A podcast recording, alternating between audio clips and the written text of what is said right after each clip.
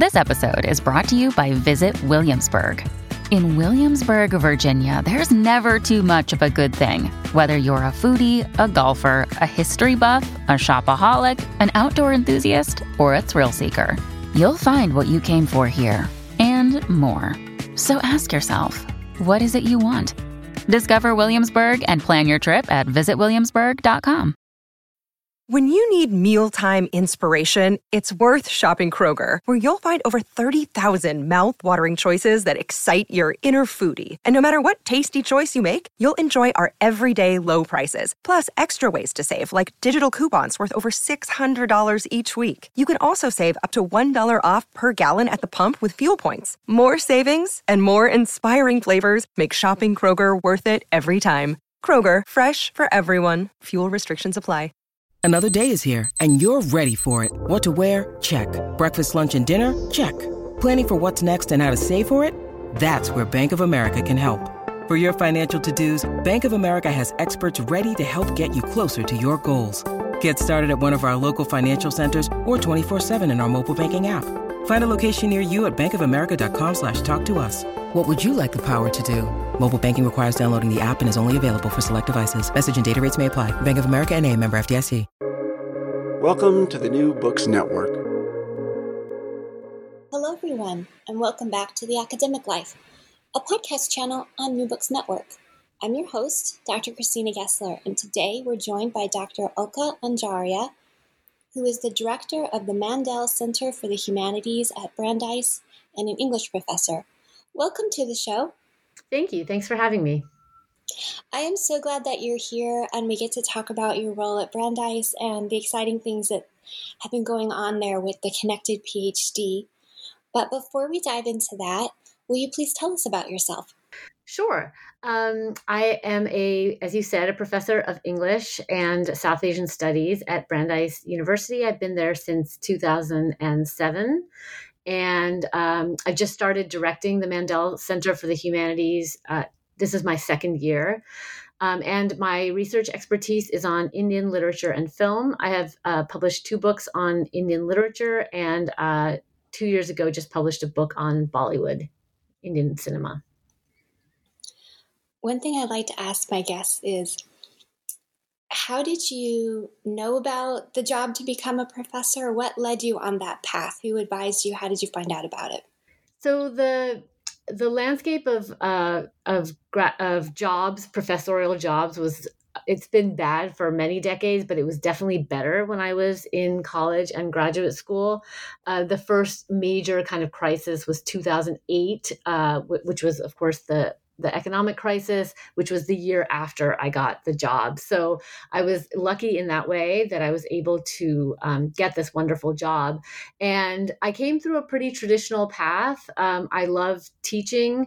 I love um, and I love kind of not just teaching, but I like putting together syllabi. I like telling stories through syllabi.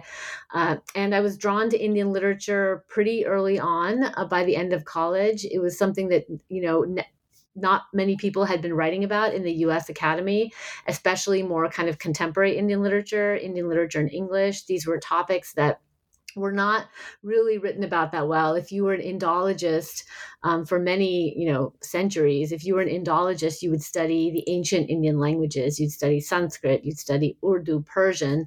Uh, but the idea that there was something valuable in modern Indian literature uh, was something that was still kind of relatively new when I started, um, and it's happily growing. Uh, and now we have a, a very robust field of modern Indian literary studies. But I think I just there was things I wanted to say about about this whole body of literature that seemed to be ignored in the US. Um, and so the idea of writing books on this topic, teaching this topic was very exciting to me. Uh, so I was, you know, extremely excited about being in a university. And like I said, I was lucky that I was kind of came through in a moment where there were more opportunities than there are now.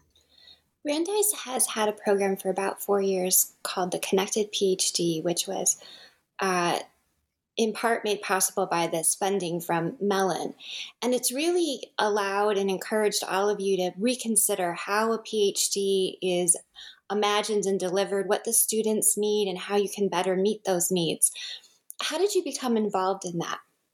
So, yeah, the Connected PhD is a fantastic program. I became involved in it because I became Director of Graduate Studies, which we call DGS, in the English department um, four years ago, at, right at the kind of start of Connected PhD. So, becoming director of graduate studies is a pretty standard job that everyone, every kind of senior professor goes through in their department. But uh, I kind of went into it with the sense of like, let me learn more about graduate education. Let me learn no, more about what our students are experiencing. And at this point, I really didn't know much about graduate education or some of the of the kind of crisis it's in. So I kind of just set myself the task of talking to every single student in the department. I met with every single student in the department to hear about their needs, what they were going through. Finan- that includes intellectual needs, but also financial needs as well, which is important. And uh, through that, I began to realize that we are really, and it, this is not just my department, but we as a kind of a university and an institution of higher education professionals are really not serving our students um, in the way in the best ways that we can. I didn't realize how much financial precarity students were under, even though our PhD is what we call fully funded, um, which means that for five years the student get a stipend. For the last several years, that stipend has been twenty five thousand dollars a year. Um, and living in Boston, in the Boston area, you can imagine how difficult it is to get by on that amount.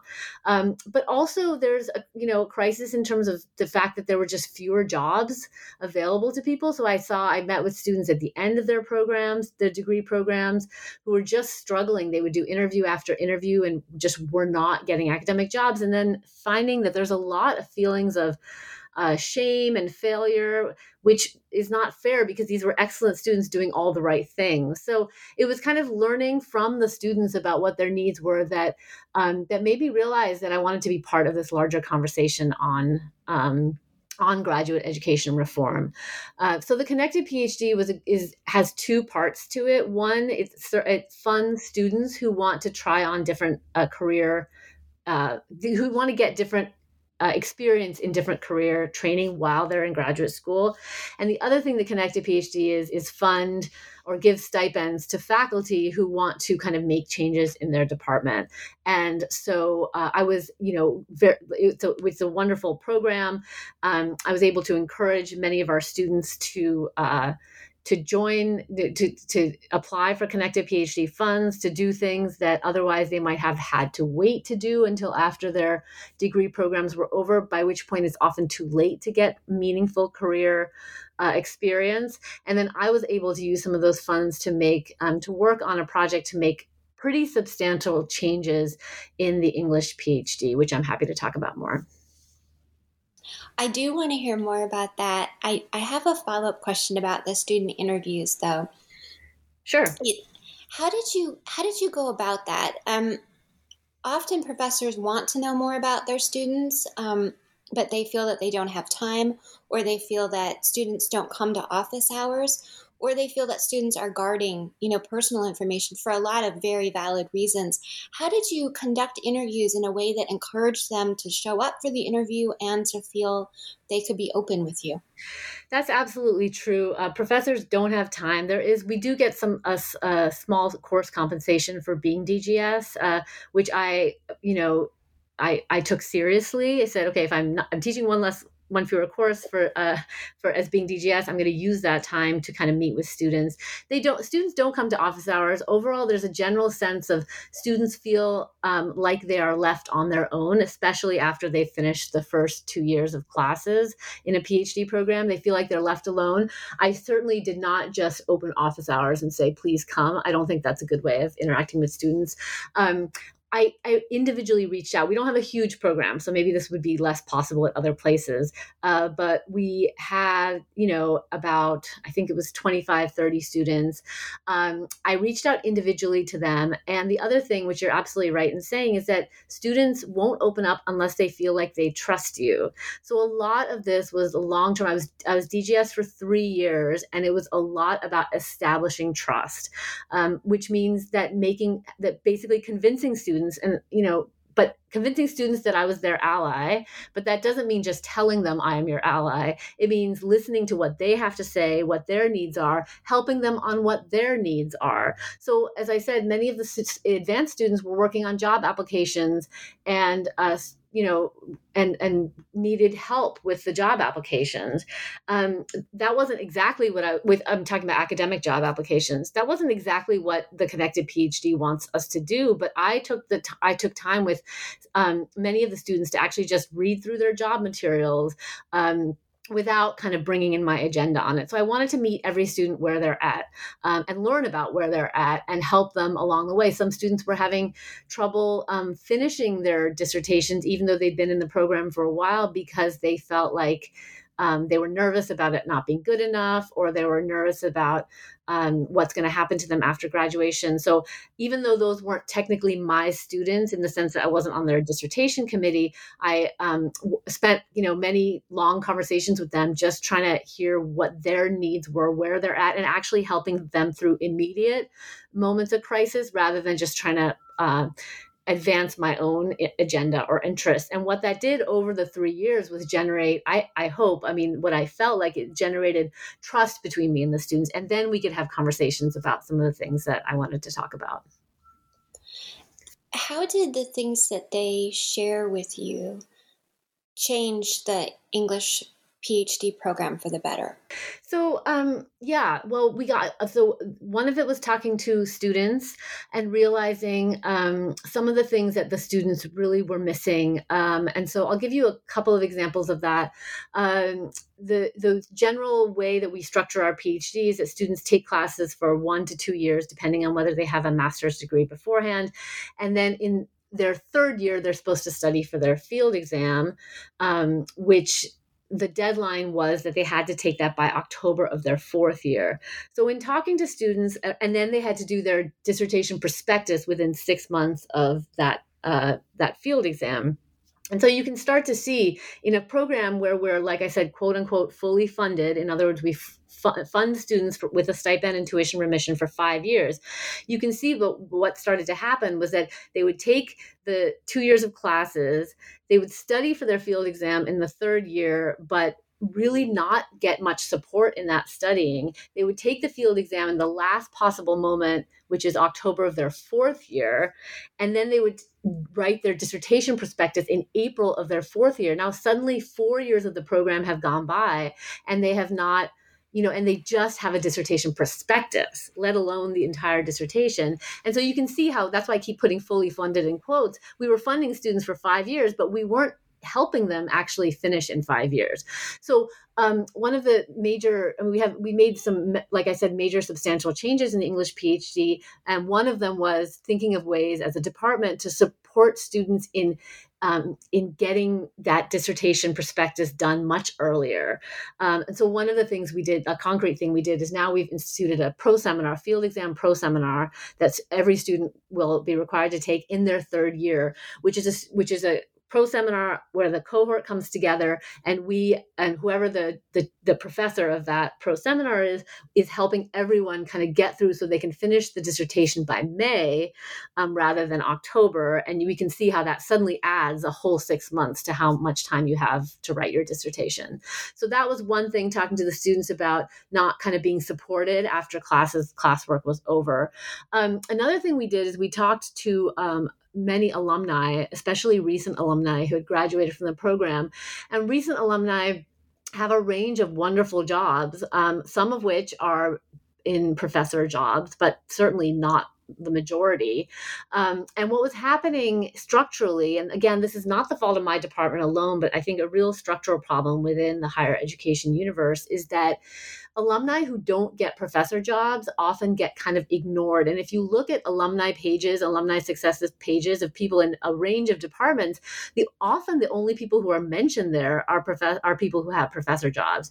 And so what those alumni, the majority of the alumni who have uh, like I said a range of amazing jobs and are doing amazing things but just aren't feeling recognized and seen by the departments they graduate from because they weren't they didn't have the kind of coveted professor jobs. And again, that's for a lot of reasons. Certainly not because, you know, first of all, the job crisis, but also because people have different interests and want to do different things with their PhDs. So um, myself and a colleague, we uh, we did uh, interviews with recent alumni. Um, and we did including those who had professor jobs and those who didn't and kind of asked them what what could be done in the program to help better support the careers that they ended up taking.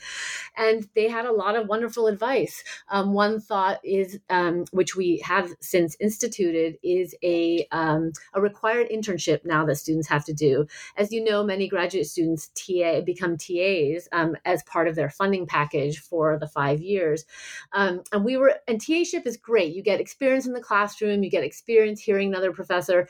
Um, you know teach. But the thing about tas ta ships is there's a kind of diminishing returns. It's really really useful the first couple of times you do it and then when you have to do it every semester and you have to do it for many times it really um, it stops giving you uh, more skills you know it kind of just confirms the skills you by that time already have.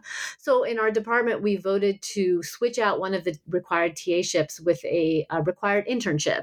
And the internship is a great program where basically we are funding students just like we did a TA ship, instead of working 10 hours a week as a TA, you now have to work 10 hours a week at a at, um, an internship at another a kind of the in the kind of position you might see yourself as wanting to get after graduation.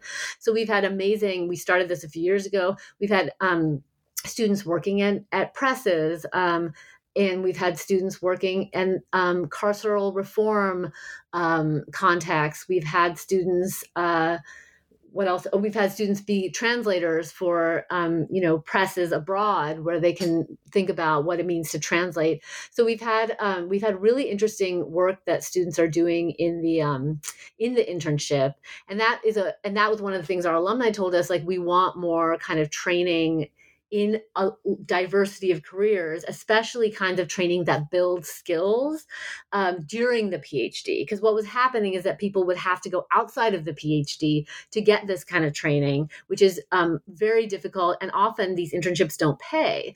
Uh, so you're, you know, you suddenly have to do work without getting paid in already a situation of financial precarity that was really, um, that people basically weren't able to do. And so they finished the PhD wanting to do something else and really didn't have a skill set um, or work experience that would allow them to do that. So now we've kind of built that in. And another thing we did, um, inspired by alumni, was to um, we give students the option to have one of their courses towards the PhD be a, what we call a transferable skills course, which means they can take a data analysis course, they can take a UX course, um, and basically something else that is building a skill set um, that that is su- supplements what we do in the PhD traditionally, but gives them the chance to actually count that course towards a PhD. So it, again, it doesn't feel like extra work, which no one has time for. And these these are, I think, I'm hoping these are concrete things that students can then use to be m- much better prepared for a huge diversity of careers beyond the academy, including academic jobs, because as um, as we see, academic jobs more and more are asking for people to have um, to ha- applicants to have a diverse set of skills. Not only are you an expert in Victorian studies or post colonial studies, but you can lead a new program. You can help, um, you know, with the digital humanities, developing a digital humanities platform. These are all things that employers in all fields, including academics, are now looking for. One of the changes that you wanted to make was to make sure students could finish in five years. Have you found that that is that's what's happening now? So we're still at the early kind of rollout of the program, and so technically the new structure of it um, is really we're, we're in the first year of the people entering now. So we haven't we don't have enough data to look at that um, but i am I would say I'm I'm confident um, because of some of the strict structures we've put in place. Um, one is, as I said, the kind of field exam pro seminar, and the other thing we've done um, is reformed or we've expanded our idea of what counts as a PhD dissertation. We now call it a doctoral project, and we want to give people more leeway. This is another thing we heard from alumni too. Uh, we want to give people more leeway to write a dissertation or a doctoral project that's going to kind of help them in the kind of job they're going to get. So we heard from an alum who works for a writing center and they said it would be really helpful to have um, have had some pedagogical pieces in the dissertation which then can become publications at working in the writing program, which is different than kind of literary criticism. So, um, so I, I'm, I can't say with fact that people are now going to only graduate in five years, but I what I can see is a change in mentality among the graduate students. I feel a lot of excitement. A lot of people come in now and they say, "Okay, I understand what needs to be done in five years. I have a plan for what I can do when, and I want to finish in five years." And people are excited to move through the program in that way. Um, so yeah, I, am I'm, I'm hoping that the data um, when when you know when we'll probably need a few we'll probably need five or six years to really see how this works, but I'm feeling pretty confident about it already because of the change in mentality of our current students. Were there things from your own graduate experience that helped you in imagining what you might do differently? In my own graduate experience, I had a, came from a much more. I came from both a traditional graduate program and not. Um, I went to the. Uh, I got my PhD from a, a, program called Modern Thought and Literature at Stanford University, um, and so Stanford itself is a kind of traditional institution, but the Modern Thought and Literature program was a little bit um, kind of different. It's what you know, it wasn't the English department, wasn't the history department. It was kind of this in between program that um, that uh, you know it doesn't even have its own faculty. So like the faculty chair and the faculty members are all people from other programs. So um, so I definitely got a traditional experience in terms of it was expected that I would write a proto monograph dissertation and get an academic job. And there really wasn't a lot of leeway to think about different careers at that point. There might well be now. Um, but what was untraditional and did help me was because there was no dedicated faculty in my PhD program, I didn't have a kind of department there. I had to go kind of seek out um, alliances, seek out de- committee members. Um, because of that, I think I, I saw the the value of. Um, I mean, I kind of learned the the value of kind of generating your own you know, kind of timelines and metrics for success for yourself uh, in a way that sometimes when you have an established program, people tell you, okay, now you need to do this, now you need to do this. So I, I you know, I didn't know the term five year plan when I came in. Now I encourage all graduate students to have, all PhD students to have a, a five year plan. But I effectively did have a five year plan for myself. Here's what I want to do when. Um, and so I think in my case, the independence really helped me realize that I need to take my own education education um, in my own hands. This is not someone else's education. I don't, someone else is not setting down the rules for me. Um, here's what I need to do. So that sense of like really thinking actively about what you want to be doing at every stage and constantly also reassessing. I mean, this is something that happens that I've seen a lot too, not just in my department, but elsewhere. Students come into the program thinking, oh, I want to be a teacher. I care. I really love English, the study of English. I love reading. Um, and they don't necessarily always know exactly what a PhD is and what you actually do during those five years. So I think it's really helpful to constantly reassess. I tell my st- current students this at the end of every really semester, but certainly at the end, end of every year, ask yourself is did I get fulfillment from what I was doing this year? Um, did I enjoy it? You know, and a lot of times people really do enjoy the first two years when you're taking classes. And then in the third year, when people are kind of off on their own, suddenly they have to think of this project. Um, I've seen a lot of students who are just like, I didn't quite know this was what the PhD was. Uh, and rather than just sit there and feel like you're stuck in this thing, I think to make active decisions about your own professional life is something that I encourage students to do. And I think it does have an impact not only on student progress, but also on, I think, student well being, um, because you are taking your own education um, in your own hands and thinking actively at every point about whether this is fulfilling to you and what you want to do next. The PhD has been redesigned to be more student centered, to change the advising structures, to have the internships. You've redesigned the approach to comps and add more support for that. How have you then changed anything about admissions? Do, do students now know when they're looking at your program that you have a different approach than some other schools? So again, we've just kind of just rolled out some of this information on our website because it wasn't really official um, until a year ago. Uh, but one concrete thing we did um, for in the admissions, well, first, so first of all, now our website has information about this. So has information about the Connected PhD and not just about the Connected PhD in general, but what our students have done with Connected PhD internships. Um, we integrate. I spent a lot of time working with our amazing administrators to integrate some of this content into the main web page. So I think there was a tendency before to say like English department webpage and then like extracurricular activity. Here's what people do on the side. And we've taken a lot of um, we've taken a lot of effort, and it's always an ongoing process to to integrate some of that information in the website. So when a student looks at our website, they can say, "Oh, this isn't just doing an English degree and an internship on the side. The internship is the English degree. It's all part of the same package." We've also um, added a new question in our admissions uh, statement. So the admissions uh, platform is the same as it is everywhere. Write the statement of purpose, um, send a writing sample. We've also added an additional question that asks people to list three careers they'd like to do after graduation. It seems like a simple thing, asking someone what careers they'd like to do, but I think it's actually very important. First of all, it's important to say what three careers do you want to do. A lot of students feel, and they have felt throughout, that if they come to graduate school, come to a PhD, and say they don't want to be a professor, then somehow that's a mark against them, and that's very real and that's because of the biases of faculty, unfortunately.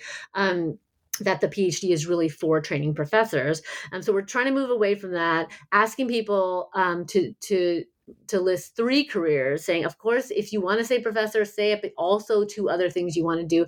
And you know, again, I, I, I think it's just been the first year, and it's hard, or it's been the second year of that. It's sometimes hard for students to navigate. I don't want uh, applicants to feel like we're playing another trick on them, like they have to answer the question correctly for us to let them in. And so we don't, you know, we're not harsh in terms of our evaluation of that question. But I think it really is important for students to realize, wow, this department is thinking about multiple possible careers rather than just assuming that the PhD is a pipeline into the professoriate.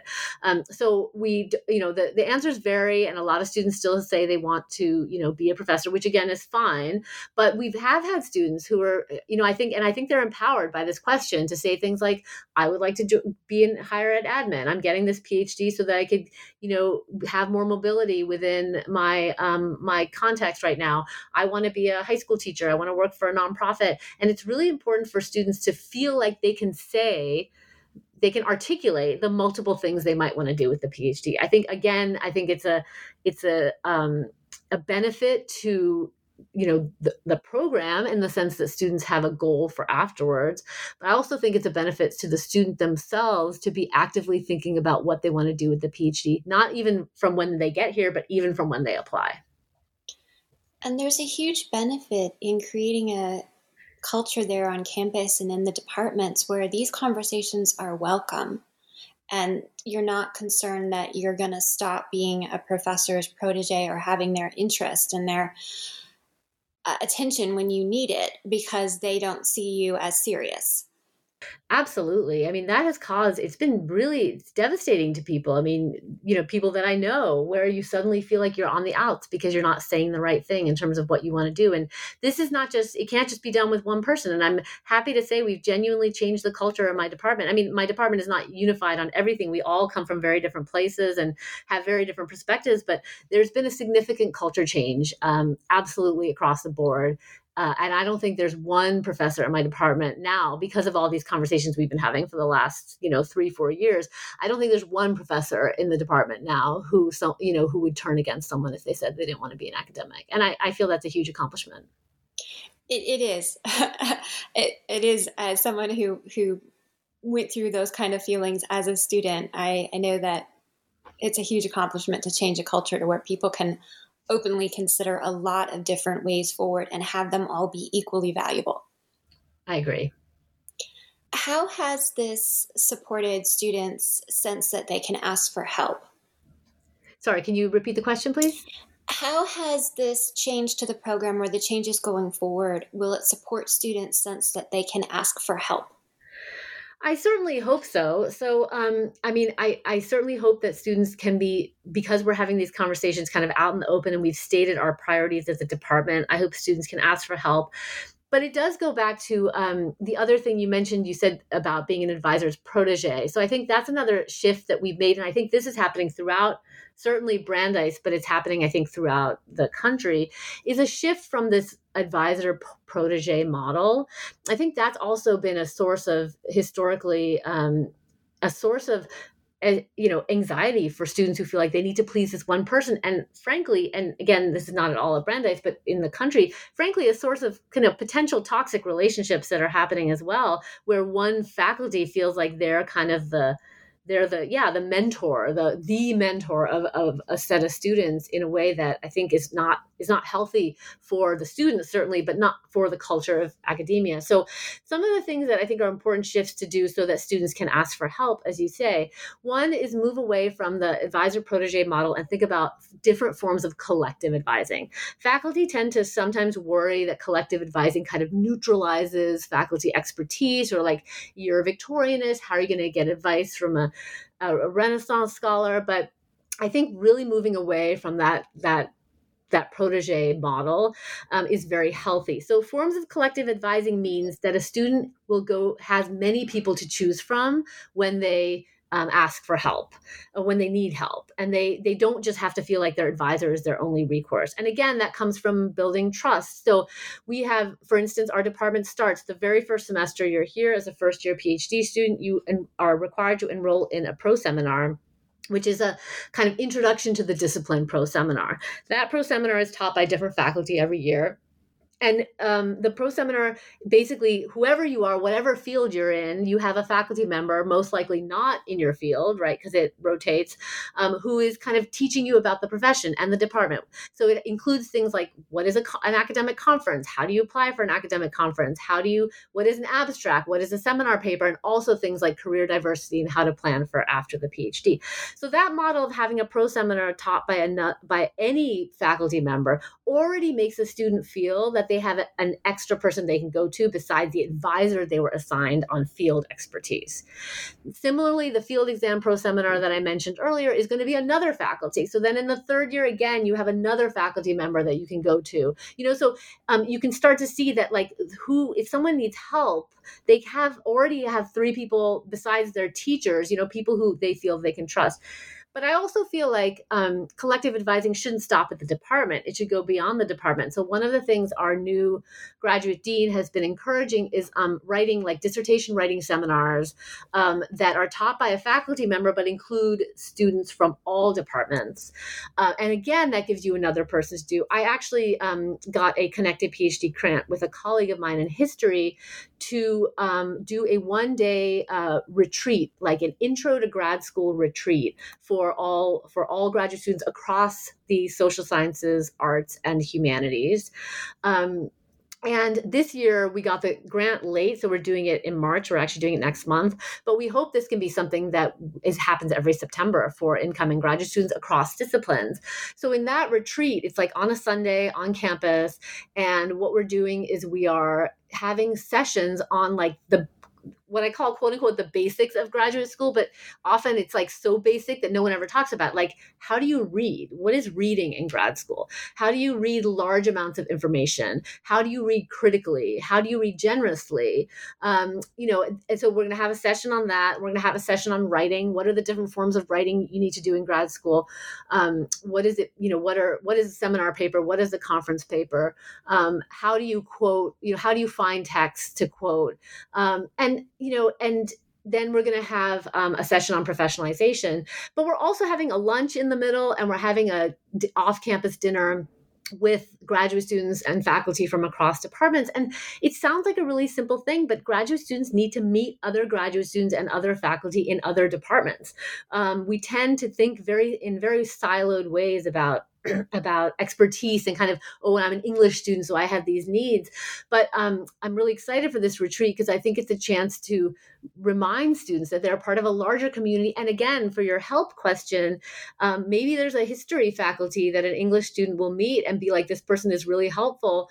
Um, can you uh, you know can, i'm going to meet with them when i need help. So expanding that my goal is expanding the number of people number of faculty members who students feel like they can ask for help. And that is only going to it's really just going to benefit everyone. It's such an important introduction to an on-campus network that students don't know how to do on their own I would have felt really awkward walking into a different department, into a professor's office who I did not know, introducing myself, telling them what I was interested in, and asking them, you know, who they were and if they were interested in meeting me. It, but when you put together a mixer like this, and that's the point of it, people can get a sense, even if they're introverts like I am, okay, at least I saw this person and I'll get up the guts to talk to them later. And they seem like they're interested in grad students because they showed up at this mixer.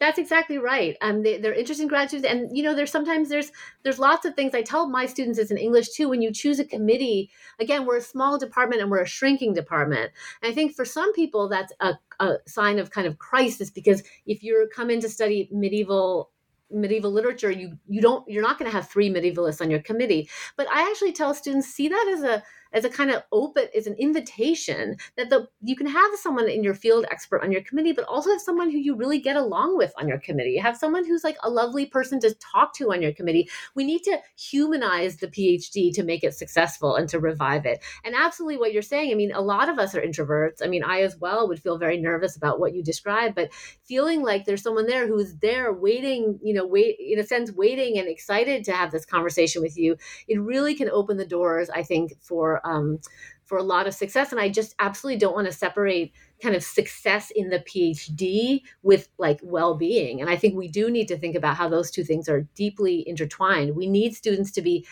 to be happy and to be enjoying themselves for it to be a successful PhD. It also sounds like you've been doing a lot of thought about the hidden curriculum.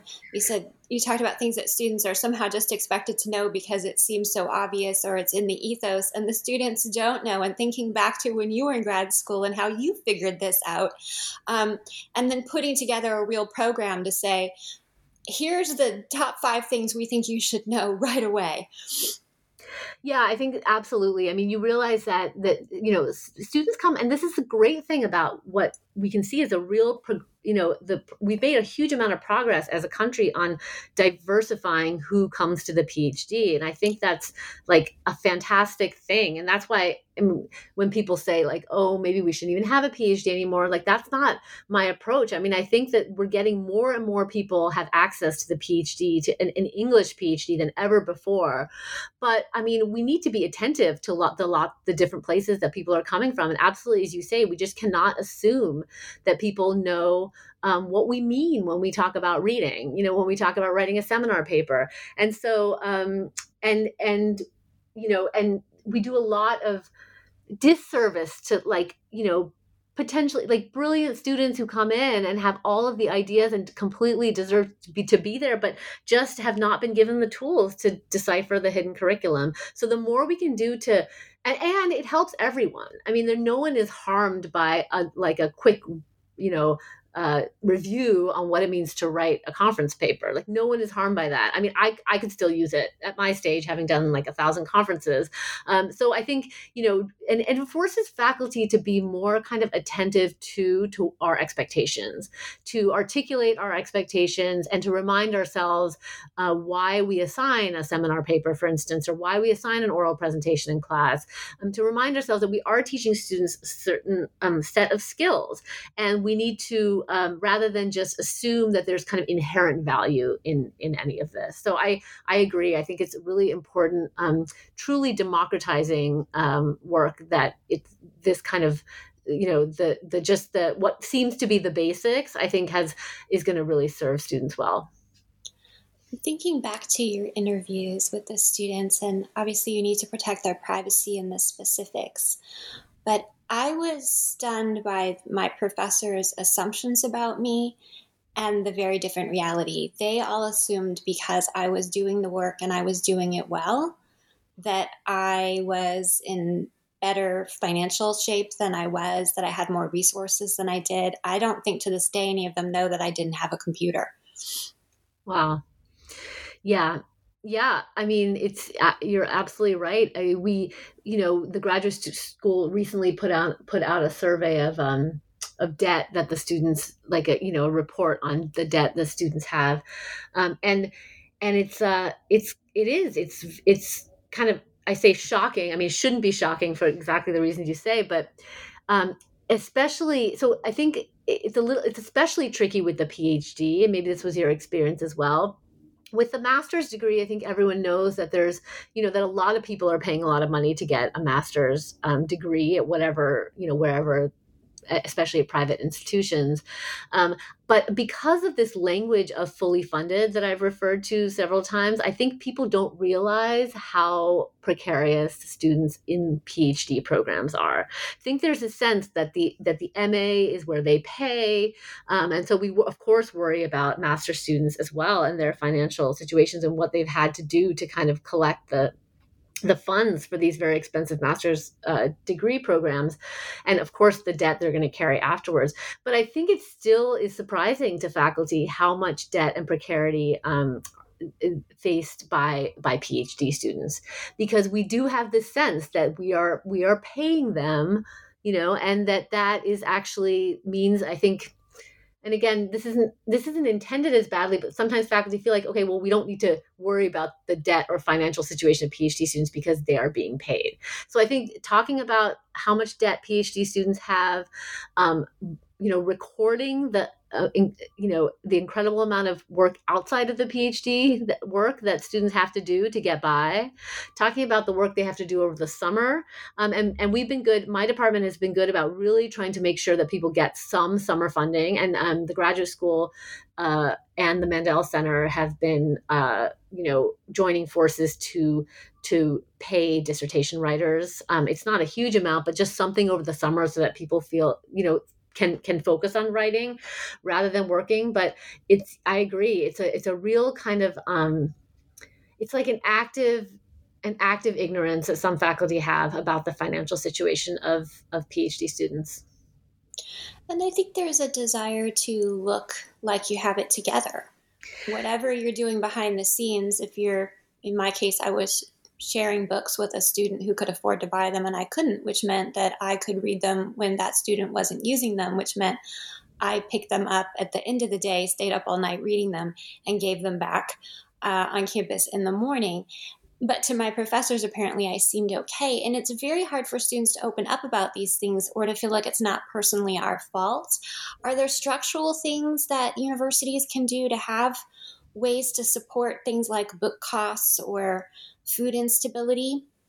Yeah, um, I think yes, there are other programs like this, and this came up. Um, I mean, obviously, especially during the pandemic, where there was like no opportunities for people to do anything. Some students couldn't do research, um, and so yeah, there the there are you know some structures put in place um, around like food insecurity food pantries and making sure that people are you know provided for on the on the basic level um, but but uh, and yeah but it's tough with um again with the um just the like the financial situation of all of these institutions it's just like there's not um you know there's not a lot of wiggle room for for you know increasing stipends is another major one right? I mean like put you know really increasing a stipend costs. I think brandeis has just increased the stipend costs for next year which is like the first i think um, you know it's not something that they do every year. During the pandemic we each department was given a um, given a choice to put their their program on pause and um, some of the money so english did that and, and then we were able to give kind of extra stipends to some of the current students um, just to support them.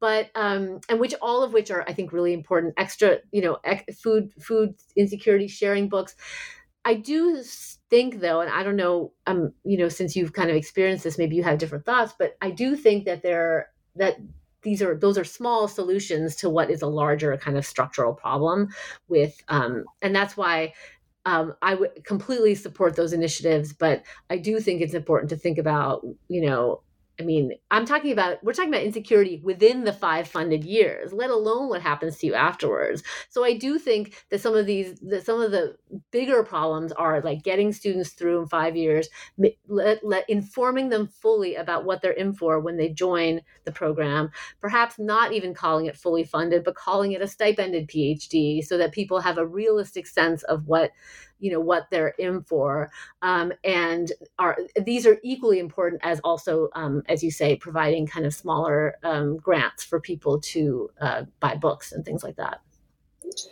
Now that you're towards the end of this Mellon program the funding ends this year um, how do you see this going forward? So, um, I mean, Mellon's a fascinating um, organization, and they have spent um, a lot of money over the last couple of decades in try, in these projects for shortening the PhD, um, or you know increasing time to degree, decreasing time to degree. Sorry, um, and um, you know and incentivizing students to finish, and then now you know in incentivizing students to do diverse careers. They're not funding these kind of projects before, um, and I mean any longer. Um, as, as, you know, the the funding priorities of the Mellon Foundation have changed. Um, but I think it's a, I don't see that. I mean, I think it's a powerful reminder for us to now kind of shoulder some of that that that work ourselves within within institutions and within departments. So to say, okay, now we've seen what something a program like the Connected PhD can do. Maybe other departments at Brandeis and across the country should start funding internships in the same way that we you know we did in english and that connected phd encouraged us to do. Like it's a great way for students to get certain skills. We can do that within our departments. Um, it is possible. Um, and so that's you know one thing. Thinking about like i said the connected phd also incentivized faculty to think more actively about reforms within their programs and i think that has worked. I think there's several departments just around brandeis but i know around the country there are many um, not all but many who are who have faculty members who are saying okay let me take on this project um, of you know of thinking about what we could do better as a department in and as, to make our program better for students. So i think um, that is going to be you know that some that yes in a sense some of the burden has passed on to us as faculty but i also see it as a, an exciting way for faculty um, within departments to think more actively about what they can do for their students. And that um, i hope that work continues uh, but it's been a you know the the like i said the we've had a huge shift in in the English department of Brandeis in ways that I am optimistic will have tangible benefits. And that you're optimistic are scalable at any school. Sorry? And that you're optimistic are scalable at any school that might be listening. Yeah, I, I, absolutely. I mean, I have to say, like uh, the credit, the original, um, the original impetus for me to kind of embark on this in my department was back in 2019. The MLA held a what they called, I think, the summit of Summit for Higher Education. It was supposed to be in person, and then it moved online with the pandemic. But um, it was a uh, it was a, a fascinating conversation among kind of people who had instituted similar reforms of what I'm talking about at different universities, big universities, small universities, public, private. Um, and hearing them talk, I was like amazed by what people had already done.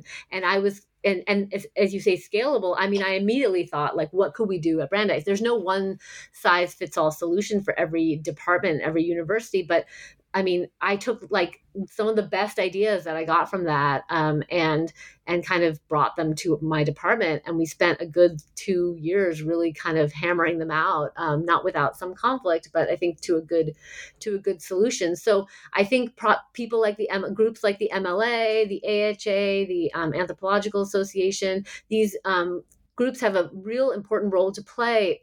they might not be able to offer lots of funding, but they certainly can be places where we have these conversations and think exactly about the scalability of these ideas. You know, what what are another what are other departments doing and what can we do um, inspired by that? What what is feasible for our department, our size, our needs, our students?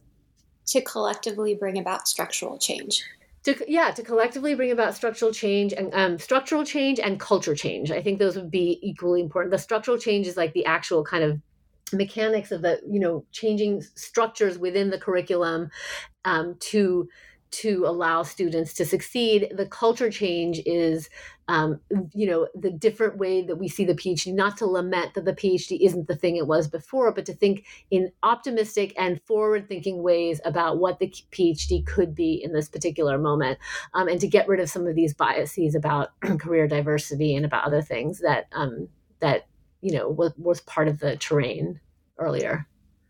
And it my hope is that it ultimately grows what a PhD can be and how it can be used. So there'll be more people encouraged to get their PhD.